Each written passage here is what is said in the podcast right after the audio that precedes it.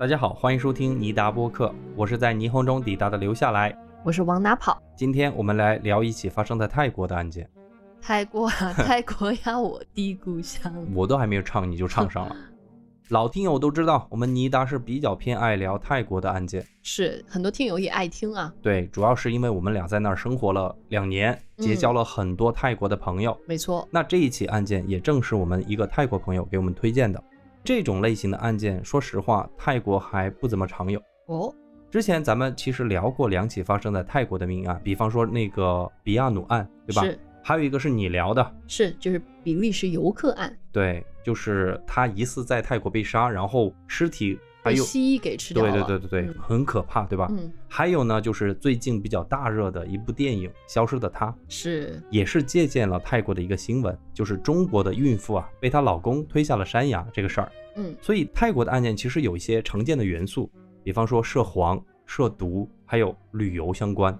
但是今天这个案件，我敢保证。很多罪案播客听友可能都没听过哦。这起案件中，凶案的发生地包括了泰国北部大大小小好几座城市。准确的说啊，这是一起连环凶杀案。哦，啊，这也是我的这位泰国朋友给我推荐的原因。他是这么说的：在东南亚十一个国家里边，泰国算得上是一个相对来说比较。富裕和安全的国家，嗯，再加上他们民族几乎是信仰佛教的，这个确实是对吧？所以泰国人相对来说是非常友好和善良的。即便说每年都会发生很多恶性的刑事案件，但是在他的记忆里边，泰国这片土壤很难出现美国那种变态连环杀手，比方说泰德·邦迪。嗯，直到这个人的出现，泰国人才开始意识到，哦，原来他们的国家、他们的社会已经变了。也有这样的变态杀人狂。嗯，我觉得尤其是近两年吧，他们那个合成大麻合法化之后，对，呃，包括这个疫情啊带来的经济的变化，可能这种丧心病狂的事儿就更多了。就我们之前去泰国的时候，还有各种爆炸案在各个地方发生，对吧？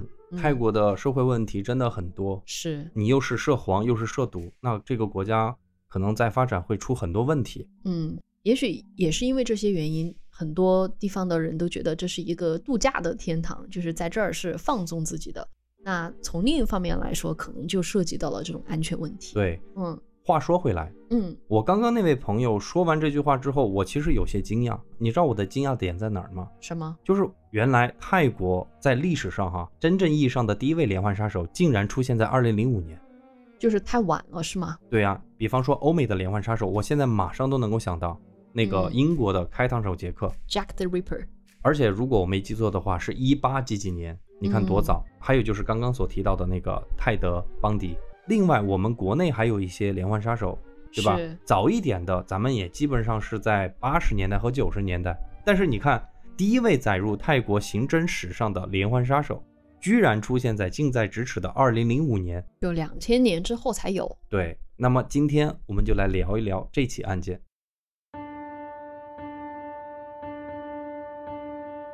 泰国的东北部有一个城市叫做莫拉汉，在这个城市里有一个非常出名的酒店，叫做保利皇宫酒店。哦，零五年一月二十九日临近中午的时候，有一名男子入住了酒店的六零九号房间。傍晚时分，这名男子就走出了酒店，随手在路边就叫了一个嘟嘟车。这个嘟嘟车去过泰国的朋友都知道，就是东南亚当地非常有特色的出租车，对吧？啊，有点像三轮车。对。一上车呢，这名男子就告诉司机：“哎，带他去当地最出名的夜总会。”看来这个男子啊，他是想去喝几杯，哎，找找乐子。当天晚上接近十二点的时候，这名男子呢就回到了酒店。这个时候他可就不是一个人回来了，嗯，跟着他一起回到六零九号房间的呢，还有一位大概二十五岁的女人。两个人回到房间不久，大约凌晨一点左右，两个人还叫了客房服务，订了餐。让酒店给他们送了啤酒、红酒以及下酒菜。哦，看来两个人是打算度过浪漫的一夜。那么第二天一大早，天蒙蒙亮，这名男子呢就早早的起床了，简单穿衣洗漱之后，一个人来到了酒店大厅，退房走人。男人离开酒店之后，时间就来到了九点，保洁阿姨啊准备进入六零九号房间打扫卫生。保洁阿姨推开门进入房间，就来到了卫生间的门口。这个时候，他惊讶地发现，卫生间里边还有一位客人，那当然就是男子带回来的那个女人。嗯，只见这个女人啊，脱得一丝不挂，仰面躺在浴缸里。哦，保洁阿姨就急忙道歉，哎，一边道歉一边就往外退，还不知道这里边还有一个人。嗯，那快退到门边的时候，保洁阿姨就总觉得哪儿不对。以往出现过客人退了房，房间里还留着人睡觉或者洗澡的这个情况。嗯，在泰国其实很常见，这个就不用多说了。对，因为他们的那个产业是很发达的嘛，应该也是见怪不怪了啊。而且我们知道这个男人已经退房了，保洁阿姨就觉得房间里没人嘛，没想到这个情况，对吧？嗯，那么这个保洁阿姨就觉得卫生间里边的这个女人很奇怪，嗯，为啥呢？因为她躺在浴缸里一动不动，而且似乎这个浴缸里啊没有放洗澡水，躺在里面干什么呢？嗯，于是保洁阿姨又轻手轻脚的来到了卫生间的门口，就轻声询问：“哎，小姐，请问你需要帮忙吗？”连叫了好几声之后呢，没有人回应。那保洁阿姨就大着胆子走进去一看，躺在浴缸里的女人脸色苍白，双手双脚是被绑住，哦，已经没有了呼吸。酒店是第一时间就报了警，莫拉汉警方也很快赶到了事发的房间，对现场做了仔细的勘查。那么发现了什么东西呢？嗯，首先咱们来说说尸体的情况。法医对死者进行了现场的初步尸检。刚刚也提到了，躺在浴缸里的女性是全身赤裸，双手双脚是被她本人的内衣和内裤给捆住了。哦，全身上下最为明显的伤痕是死者的颈部的淤青，从形态上来看，应该是凶手用力掐住了死者的颈部，从而形成的印记，这就是法医判定的死亡原因。那么死亡时间是多久呢？法医说大概是在三到五个小时之间。嗯，随后详细的尸检报告也证实了法医在现场的判断。同一时间也公布了一个比较细节的尸检结果，就是在女子的体内发现了精液的残留物。哦，除此之外，警方在现场还找到了疑似凶手留下来的毛发和指纹。两个人在酒店过了夜嘛，我想这种生物样本应该是比较容易提取的。对，那有了生物样本，要确定凶手，感觉不是一件难事儿啊。那接下来，莫拉汉警方就介入此案，他们的调查主要是从两个方面展开。第一个方面就是尽快去核实女性死者的身份，另外一个方面当然肯定是尽快的锁定凶手。那么接下来我们来聊一聊死者的身份，他究竟是谁呢？警方从死者的衣着打扮、身上的纹身，还有他包包里边的这些小物件。初步判定，死者应该是当地从事特殊行业的人群哦，就是陪酒或者是特色按摩。那接着呢，警方肯定就是挨个把当地的酒吧、按摩店都给查了一遍，看有没有失踪人口。那果然，当地一家酒吧的老板就告诉警方，有一个名叫瓦鲁尼的陪酒女郎已经三天没来上班了。把老板请到警局一认，哎，很快就确定了这个死者就是瓦鲁尼，当时是二十五岁啊。根据当天值班经理回忆，瓦鲁尼是在晚上十一点左右和一个男士离开了酒吧。那个男士具体长什么样子，值班经理是完全记不清了。这么一来，死者的身份的确是摸清楚了，但是凶手的身份可谓是迷雾重重。哦，这不应该啊！对啊，老实讲，凶手在现场，就像你说的，留下了大量的生物痕迹，嗯，比方说毛发、指纹和体内的精液，对不对？嗯，应该说找人不算难。可是当地的警方把各种生物样本一匹配，并没有匹配上任何嫌疑人。当然，我在这里先要提一下，就是这里所提到的数据库，仅仅是莫拉汉市所在的府，他们当地的数据库，并不是泰国全国的数据库。因为在零五年的时候，泰国各个地区的警署虽然他们建立起了他们的数据库，但是并没有进行全国的统一联网。也就是各个地区有自己的数据库，但是没有统一起来。所以说，凶手的信息也有可能是在其他城市，但是莫拉汉的警局是查不到的。哎，对，既然生物样本也查不到，警方就只能去调查酒店的监控啊，这也是个方式。但是没想到这个酒店，你别看名字叫做什么保利皇宫酒店，嗯，居然在零五年的时候没有安装监控系统。哦。不过，零五年的泰国大概可能也没有那么发达，酒店没有安装监控系统，其实也是一个常见的事儿。再说了，莫拉汉市也只是泰国东北部一个非常不起眼的小城市，人口就一万多，外国游客根本就不会去。所以酒店的设施不可能和泰国的曼谷、普吉岛、苏梅岛这些南边的城市相比。是，好了，监控也没了，那怎么办呢？警方就想，客人入住也得用身份证才能登记入住嘛。是，哎，也正是调查到这个地方的时候，莫拉汉的警方才意识到，他们要面对的这个凶手啊，还真不是很好对付，有那么一点点高智商犯罪的意思。咋回事呢？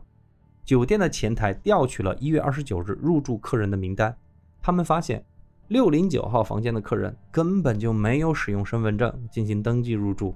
堂而皇之的就直接入住了酒店，这怎么可能？这个呢，主要是因为凶手耍了个小花招。一月二十八日，也就是入住前的一天，保利皇宫酒店就接到了一个订房的电话，电话那头是一个自称阿万的男人，泰国人的名字非常的复杂，我们就给他取个名字叫做阿万哈。OK，阿万说他来自于曼谷，是一个旅游项目开发公司的负责人。这次来莫拉汉主要是和当地政府洽谈如何开发当地旅游资源，然后呢，想要在莫拉汉市拍一个纪录片，所以他需要在一月三十日这天给自己的拍摄团队预定二十一间房间。哦，大订单呢？对啊，不过他告诉酒店，一月二十九日他会提前一个人先来酒店。我们可以想象，这个小城市的酒店接到阿万的订单，肯定是非常开心。嗯，哎，一口气订二十一间房，那酒店不得表示表示？于是酒店当即就表示说：“我们要免费赠一晚给你。”哦，那这就是为什么阿万这个男人可以不用出示身份证就能轻易入住这个酒店。哦，你说这个人是不是很鸡贼？嗯，我觉得鸡贼是鸡贼啊，但是不管客人是谁，多有权利，酒店都应该登记身份信息吧。我还是觉得这个酒店的操作也不规范。嗯，大概是想钱想疯了吧，这也能够理解啊，就做生意嘛，都想赚钱。那警方这个时候就发现，阿万看来是有意搞这么一出，嗯，但是警方也没有别的信息，只有死马当活马医，就只有查查阿万这个人究竟存不存在。嗯，警方首先是查了阿万所谓的旅游公司，不用说，这个公司肯定也是假的。第二，警方就把阿万的名字输入了泰国公民的系统进行匹配。这个简单说一下，就是泰国的名字系统，这是全国联网的哈，这个也是最基本的吧？嗯。那这一次呢，警方一共查了十四个叫阿万的男人哦，还真有十四个人叫这个名儿哈。那接下来，警方就结合所有的目击证人，包括酒店夜总会的服务员，开始逐一排查这十四位阿万。在目击证人的口述中，警方有了凶手的侧写，年龄呢大概是在三十到三十五岁。要说长相呢，倒没有什么特点，但是这个人的口音不是本地人，是操着一口泰国南部的方言。根据侧写，警方就把范围缩小到了四到五名嫌疑人。哦，但遗憾的是，最终这几名嫌疑人也被排除了。哎，就是白查了。对，那好了，咱们来简单总结一下目前的进度。第一，从凶手留下的生物痕迹这条线来查，查无此人。第二，凶手留下的名字这条线来查，查无此人。第三，凶手没有监控视频，没有身份信息。嗯，那这么一来，此案的调查就只能暂时搁置了。时间来到了二零零五年的三月，也就是距离第一起案件仅仅一个半月左右，案情迎来了第一个突破。哦，零五年三月的某一天，泰国东北部皇家警署组织了一次警察的培训会。泰国东北部片区的所有中高级警官都得参加这次培训会。这个培训会有一个特别的环节，叫做 seminar，也就是咱们知道的自由讨论会。是。参会的警官会按照区域逐一挨个的上台去分享他们近期所办的案件。嗯，在这一次分享会中，当时负责保利皇宫酒店案件的这个警长，他叫做老帕。嗯，他就把这个案件作为了一个案例进行了简单的分享。嗯，看在座各位的警官能不能够帮他出出主意，分析分析，哎，提点思路。好巧不巧，分享会下边坐着一个来自于曼谷的警察同仁。听完老帕的 presentation 之后，他就赶紧找到了老帕。他说：“哎，你刚刚提到的那个叫做阿万的嫌疑人，我好像遇到过。哦，哪个案子呢？就是有一次我在处理一个做伪证的人，他的名字也叫做阿万。哎，不知道是不是你要找的人？”老帕肯定大喜过望，立即就把这个案子所有的资料就交给了这位曼谷的警察同志，希望他能够提供一些线索。那曼谷的这位警官呢，是就职于泰国首都特别刑侦科。哦，你听这个单位的名字就知道级别比较高啊。级。经办的案子都是泰国的大案要案。那他又是在办理哪起大案要案的时候抓捕过一个叫做阿万的人呢？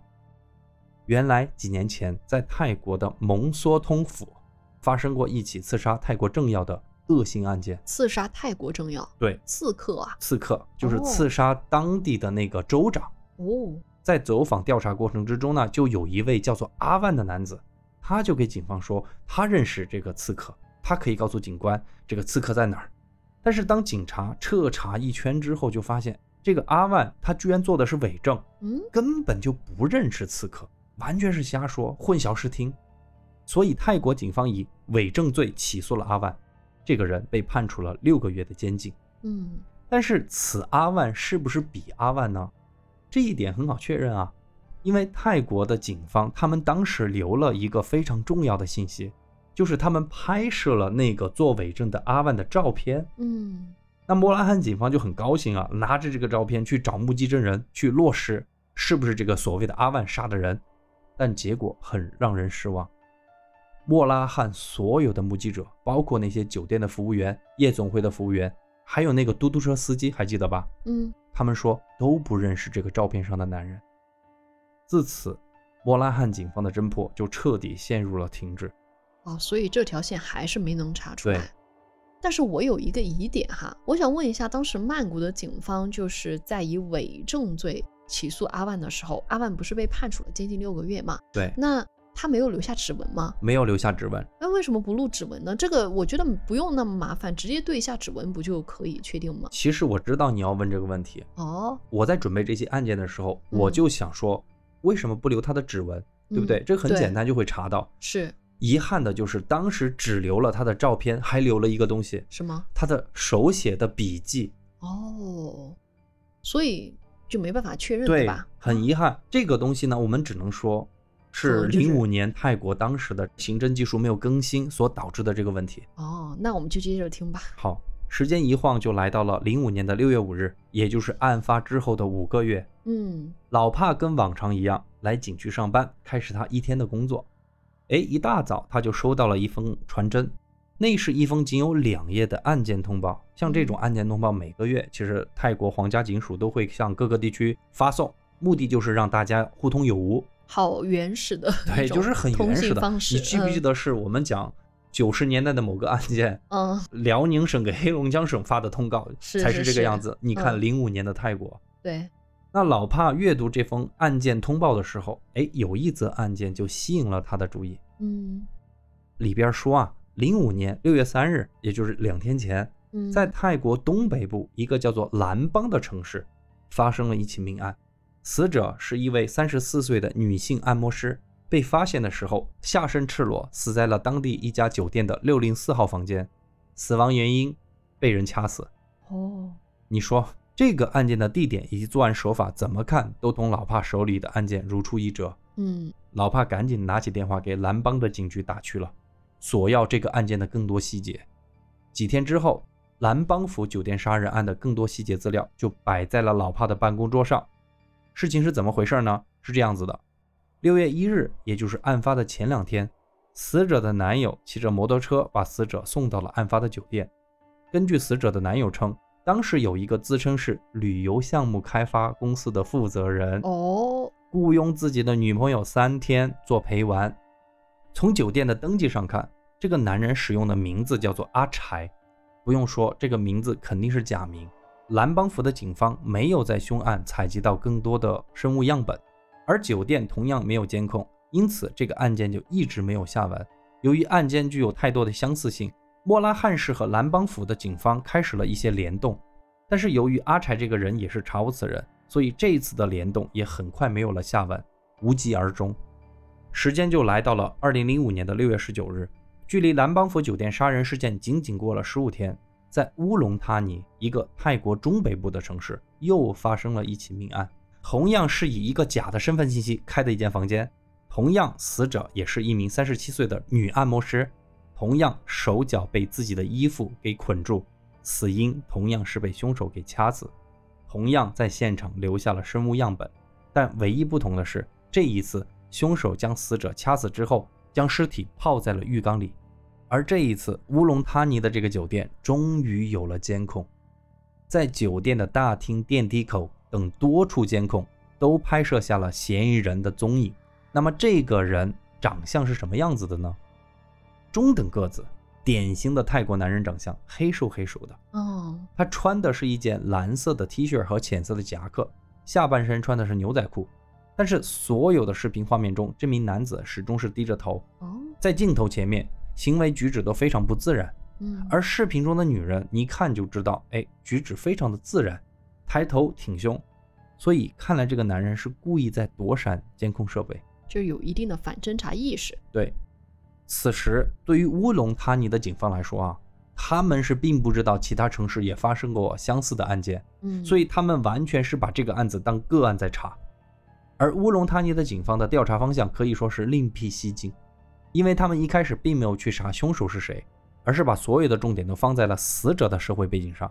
这个操作呢，我觉得也有它的道理。嗯，因为刚刚我们讲的莫拉汉市和蓝邦府的酒店杀人案，为什么警方没有去过多的去调查死者呢？就是因为这些死者都是本地人，就是本地酒吧和按摩店的人。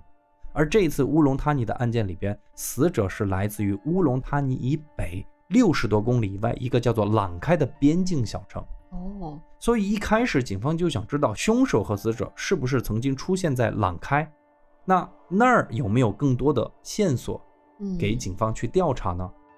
于是警方就带上嫌疑人的照片和死者的照片，就走访了朗开当地所有的酒店。其中一个酒店的前台经理一眼就认出了这一男一女。啊，所以他们确实在朗开有住过。经理之所以对这个男子印象深刻，就是因为这个男子自称是某一个旅游项目开发公司的负责人啊，要预定二十一间房间，结果最后只试用了其中一个。调查到这儿，乌龙塔尼的警方卡壳了啊，还是老生常谈的一句话：嫌疑人的身份是假的。当年泰国警方又没有一个统一的内部系统，根本就没有办法进行协同调查。那还好。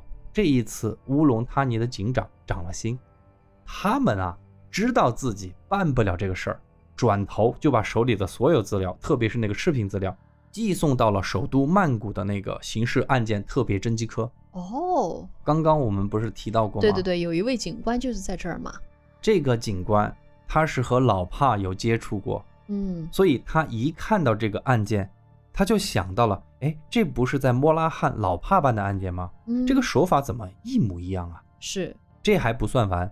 当他拿到了这个乌龙塔尼警局传来的资料之后，特别是那几张照片的时候，一下子就认出了这个人就是他之前办的那个做伪证的犯人阿万，所以就是阿万。对，那这名警官马上就向上级汇报了这个重大线索，于是刑事特别侦缉科就立即开了一个紧急会议。梳理了所有近期发生的相似的案件，终于曼谷警方得出了一个结论：发生在莫拉汉市蓝邦府和乌龙他尼三起谋杀案为同一人所为。到此，一个由首都特别刑侦科牵头、三个市警署组成的专案组终于成立了。专案组成立之后，在曼谷进行了第一次案情分析会。嗯，这个案情分析会主要是有两个目的。第一个就是汇总一下目前所有的信息和证据，然后进行交叉佐证。嗯，这一步主要是为了确定多起命案是不是真的就是一人所为。如果确定现场收集的所有证据就可以相互佐证，最终啊，他们认为凶手就是阿万。对了，所以呢，在这个酒店里面，对吧？收集的生物样本，在那个酒店里面收集的视频资料。或者在其他地方收集的其他信息，大家可以汇总到一起，然后就可以把这个阿万给定格了。第二，专案组认真分析了阿万作案的方式和动机，对阿万这个人也是进行了详细的性格画像。他们也想搞清楚一个曾经做伪证的人，他是如何一步一步的成为一个疯狂的连环杀手，而他疯狂杀害女性按摩师的目的究竟是什么？那接下来我们就来看看专案组是怎么分析的。从作案的手法上看。阿万是使用假人名入住当地比较高档的酒店，他选择的城市一般是泰国北部不知名的小城市。他首先会装扮成为成功人士，哎，经调查，他一共是使用过珠宝商人，旅行社老板、明星经纪人、纪录片拍摄导演的多个身份。随后，他利用这些成功人士的身份，骗取酒店在不查阅身份证的情况下开房，并且利用这个身份去吸引三十岁左右的女性按摩师来酒店和他开房，在洗劫完钱财之后，再把人掐死。而接触过阿万的那些酒店的前台服务生，对阿万有一个印象，基本上都是这样子的，就说这个人啊，他能说会道，很有人格魅力。但这种人格魅力恰恰又反映了阿万的一个特点，那就是他可能是一个有一定人格分裂的这种变态杀手的属性。他擅长说谎，擅长把自己说的谎合理化。那你想？他能够给自己创造这么多身份和名字，并且在这些身份之间自由切换，嗯，这本身就是一个变态杀手的常见特质。你猜我想到什么了？什么？致命 ID 呀！对，这种杀手一日不落网，就还会有更多的受害者。果然，会都还没开完，下一位死者就出现了。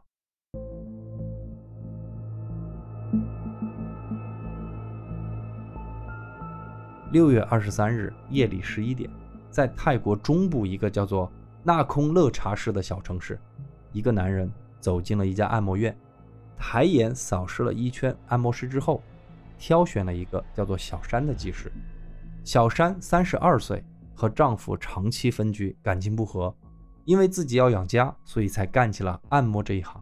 男人和小山上楼去了包间。一个多小时按摩结束之后呢，小山下楼告诉当天的领班，说这个男人是曼谷一个电讯公司的老板，他要我陪他三天，哎，给的钱还不少，今天晚上我就要走。当晚，小山就挎着男人离开了按摩店。等小山再次出现的时候，他人是出现在了距离纳贡乐茶市一百三十五公里以外的另外一个城市，叫做五里南。哦，那当然不用说，发现他的时候已经是一具尸体了。小山的死状和咱们前面讲的死者一模一样，死在酒店的床上，发现的时候全身赤裸，死因还是被掐死的。酒店的桌上有两个啤酒瓶，其中一个啤酒瓶还剩些酒没有喝完，这些剩下的啤酒相当的浑浊。摇了摇这个啤酒瓶，还可以看到下面有很多的沉淀物。经过化验，发现是某种感冒药和酒精混合之后呢，有镇静剂的作用。那不用说，小山肯定是被人下药了。那另外，小山的尸体旁边有一个字条，字条上写有两个电话号码，一个是她本人的，另外一个是她丈夫的。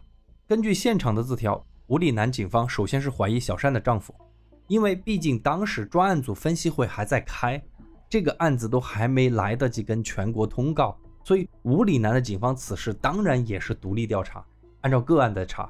那奇怪的点就在于，当警方把小山丈夫的照片。给这个酒店前台看的时候，酒店前台的这个人坚定地认为和小善一起入住酒店的就是她的丈夫。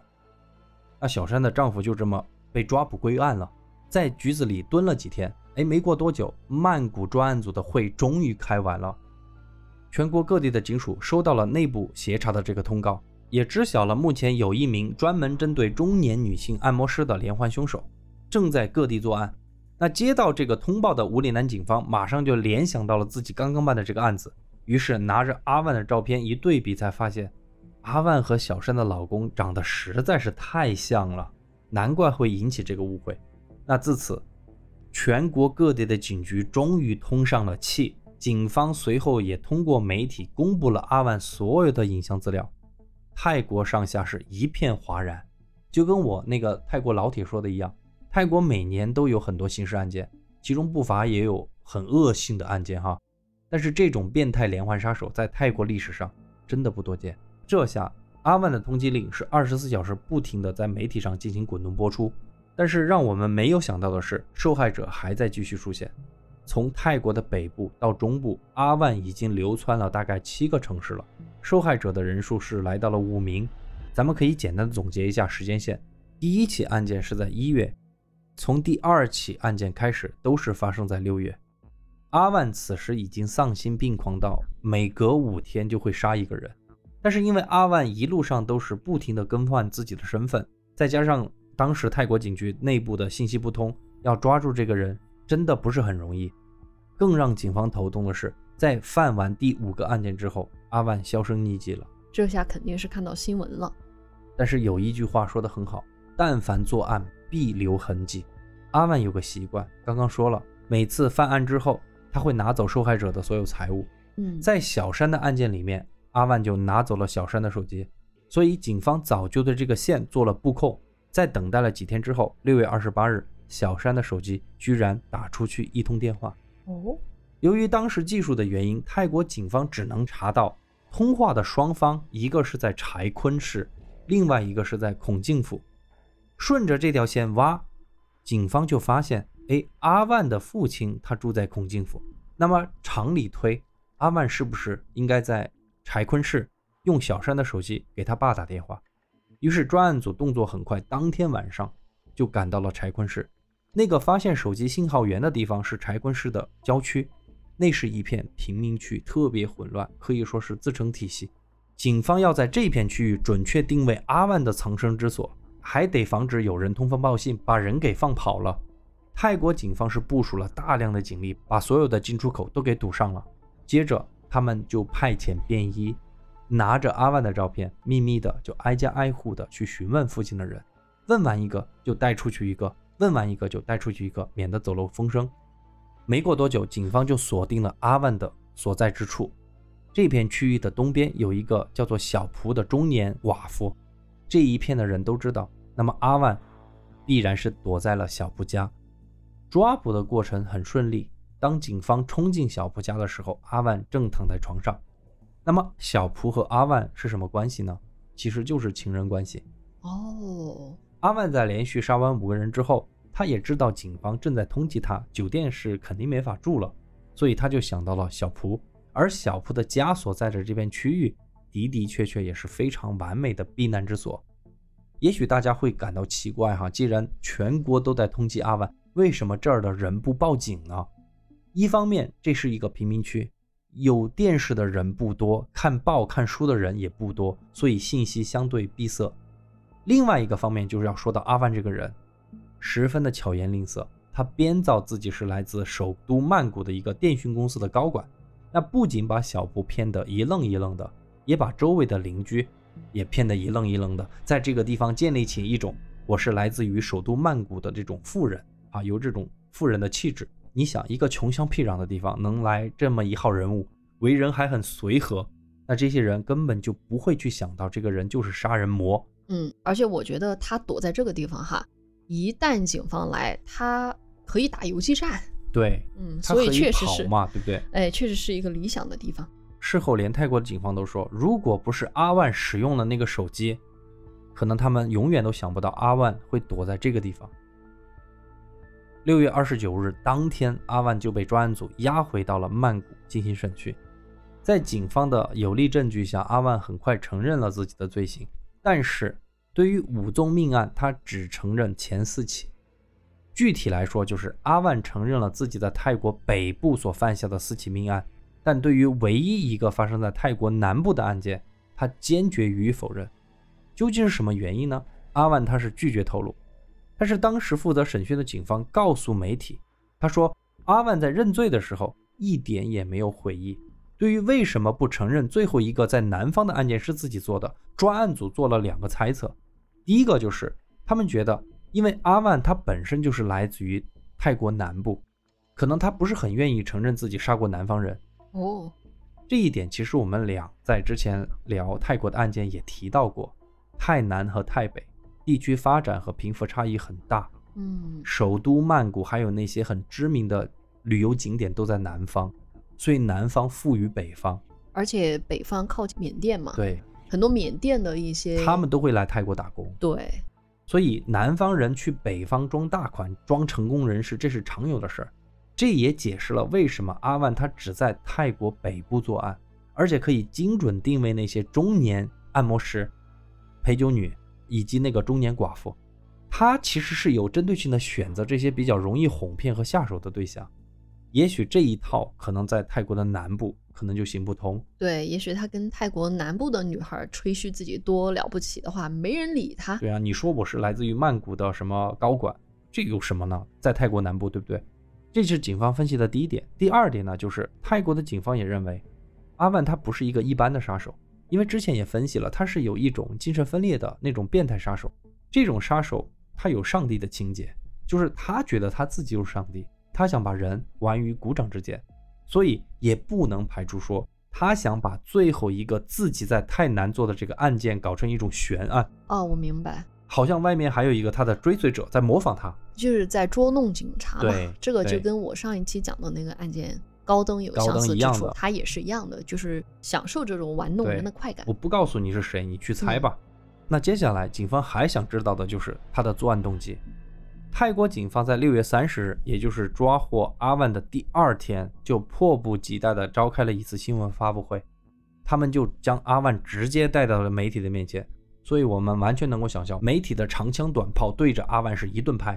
其中一名记者就在现场，直接问出了大家心中的问题。记者就问：“你为什么要杀他们五个人？”阿万是这么回答的：“我把他的话读给大家听。他说，我杀他们是因为陪我玩之后，我给了他们钱，但是他们觉得钱不够，让我再加钱。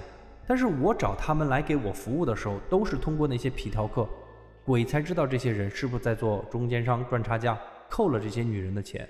这些女人却来找我要，我不给，所以我就把她杀了。”哎，这就是阿万对媒体所讲述的作案动机，但是很显然，我们看来肯定是胡扯。嗯，不过专业一点的刑侦人员，他们看的角度就不同了，他们就觉得阿万说的很符合一个有典型精神分裂的人说的话。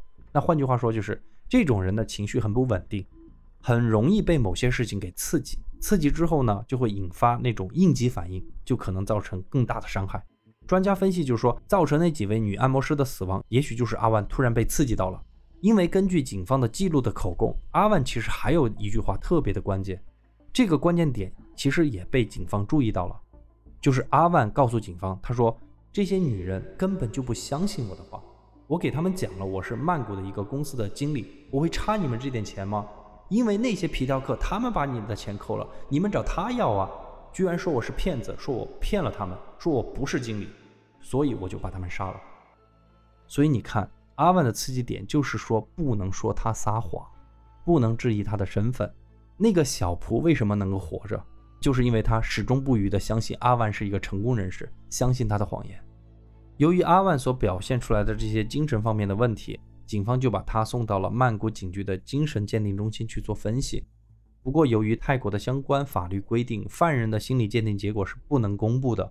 但是泰国出了这么一个连环杀手，那媒体肯定是不能闲着的，一顿猛查，恨不得把他祖宗十八代都给查出来。原来啊，阿万有一个不幸的童年，母亲去世的很早，然后父亲遗弃了他，接着呢，他就被寄养在一个叔叔家，一直到十六岁。哦，然后阿万就离家出走，从小到大认识阿万的人，亲人、朋友、同学、老师。他们都对阿万有一个印象，就这个人看上去很谦虚，很有礼貌，很乖。但是深交之后，你就会发现这个人是满嘴谎言的人。他一开始犯的罪其实就是小偷小骗，后来是大偷大骗。你看，都去骗警察了，对不对？做伪证，慢慢的他就走上了一条犯罪的路。所以很多专家就认为，其实阿万他不是那种社会底层的人。他的叔叔虽然说不上给他多好的条件，但是从来没有亏待过他。阿万是属于那种从小就爱撒谎、伪装成为一个乖孩子的人，所以专家就认为他是一个怎么说呢？就是 biological liar，这是专家说的话，就是一个天生的撒谎的人，一个非常有表演性格的变态杀手。我们其实说到变态，在这个案件里面，并不是说他的作案手法多变态，其实大家都能感受得到，阿万杀人的手法和其他的欧美的变态杀手相比，几乎可以说就是青铜级别的。简单说就是掐死，对吧？但是阿万有一个点特别的恐怖，特别是在被捕后去指认凶案现场所表现出来的那份从容，真的是有吓到当时办案的警察。我这么说一点也没有夸张。我看了一个纪录片，里边有一位负责此案的警察，就是我们之前提到的那个莫拉汉的警长老帕，他就说，在没接触阿万的时候，他只是听专案组的人说这个人很会演，很会撒谎。但是他没有什么概念，老帕就说：“你真的是难以想象，阿万在指认这些犯罪现场的时候，讲述他的作案过程的时候，他是那么的从容自信。他会和旁边羁押自己的警察攀谈，他会跟他们聊天，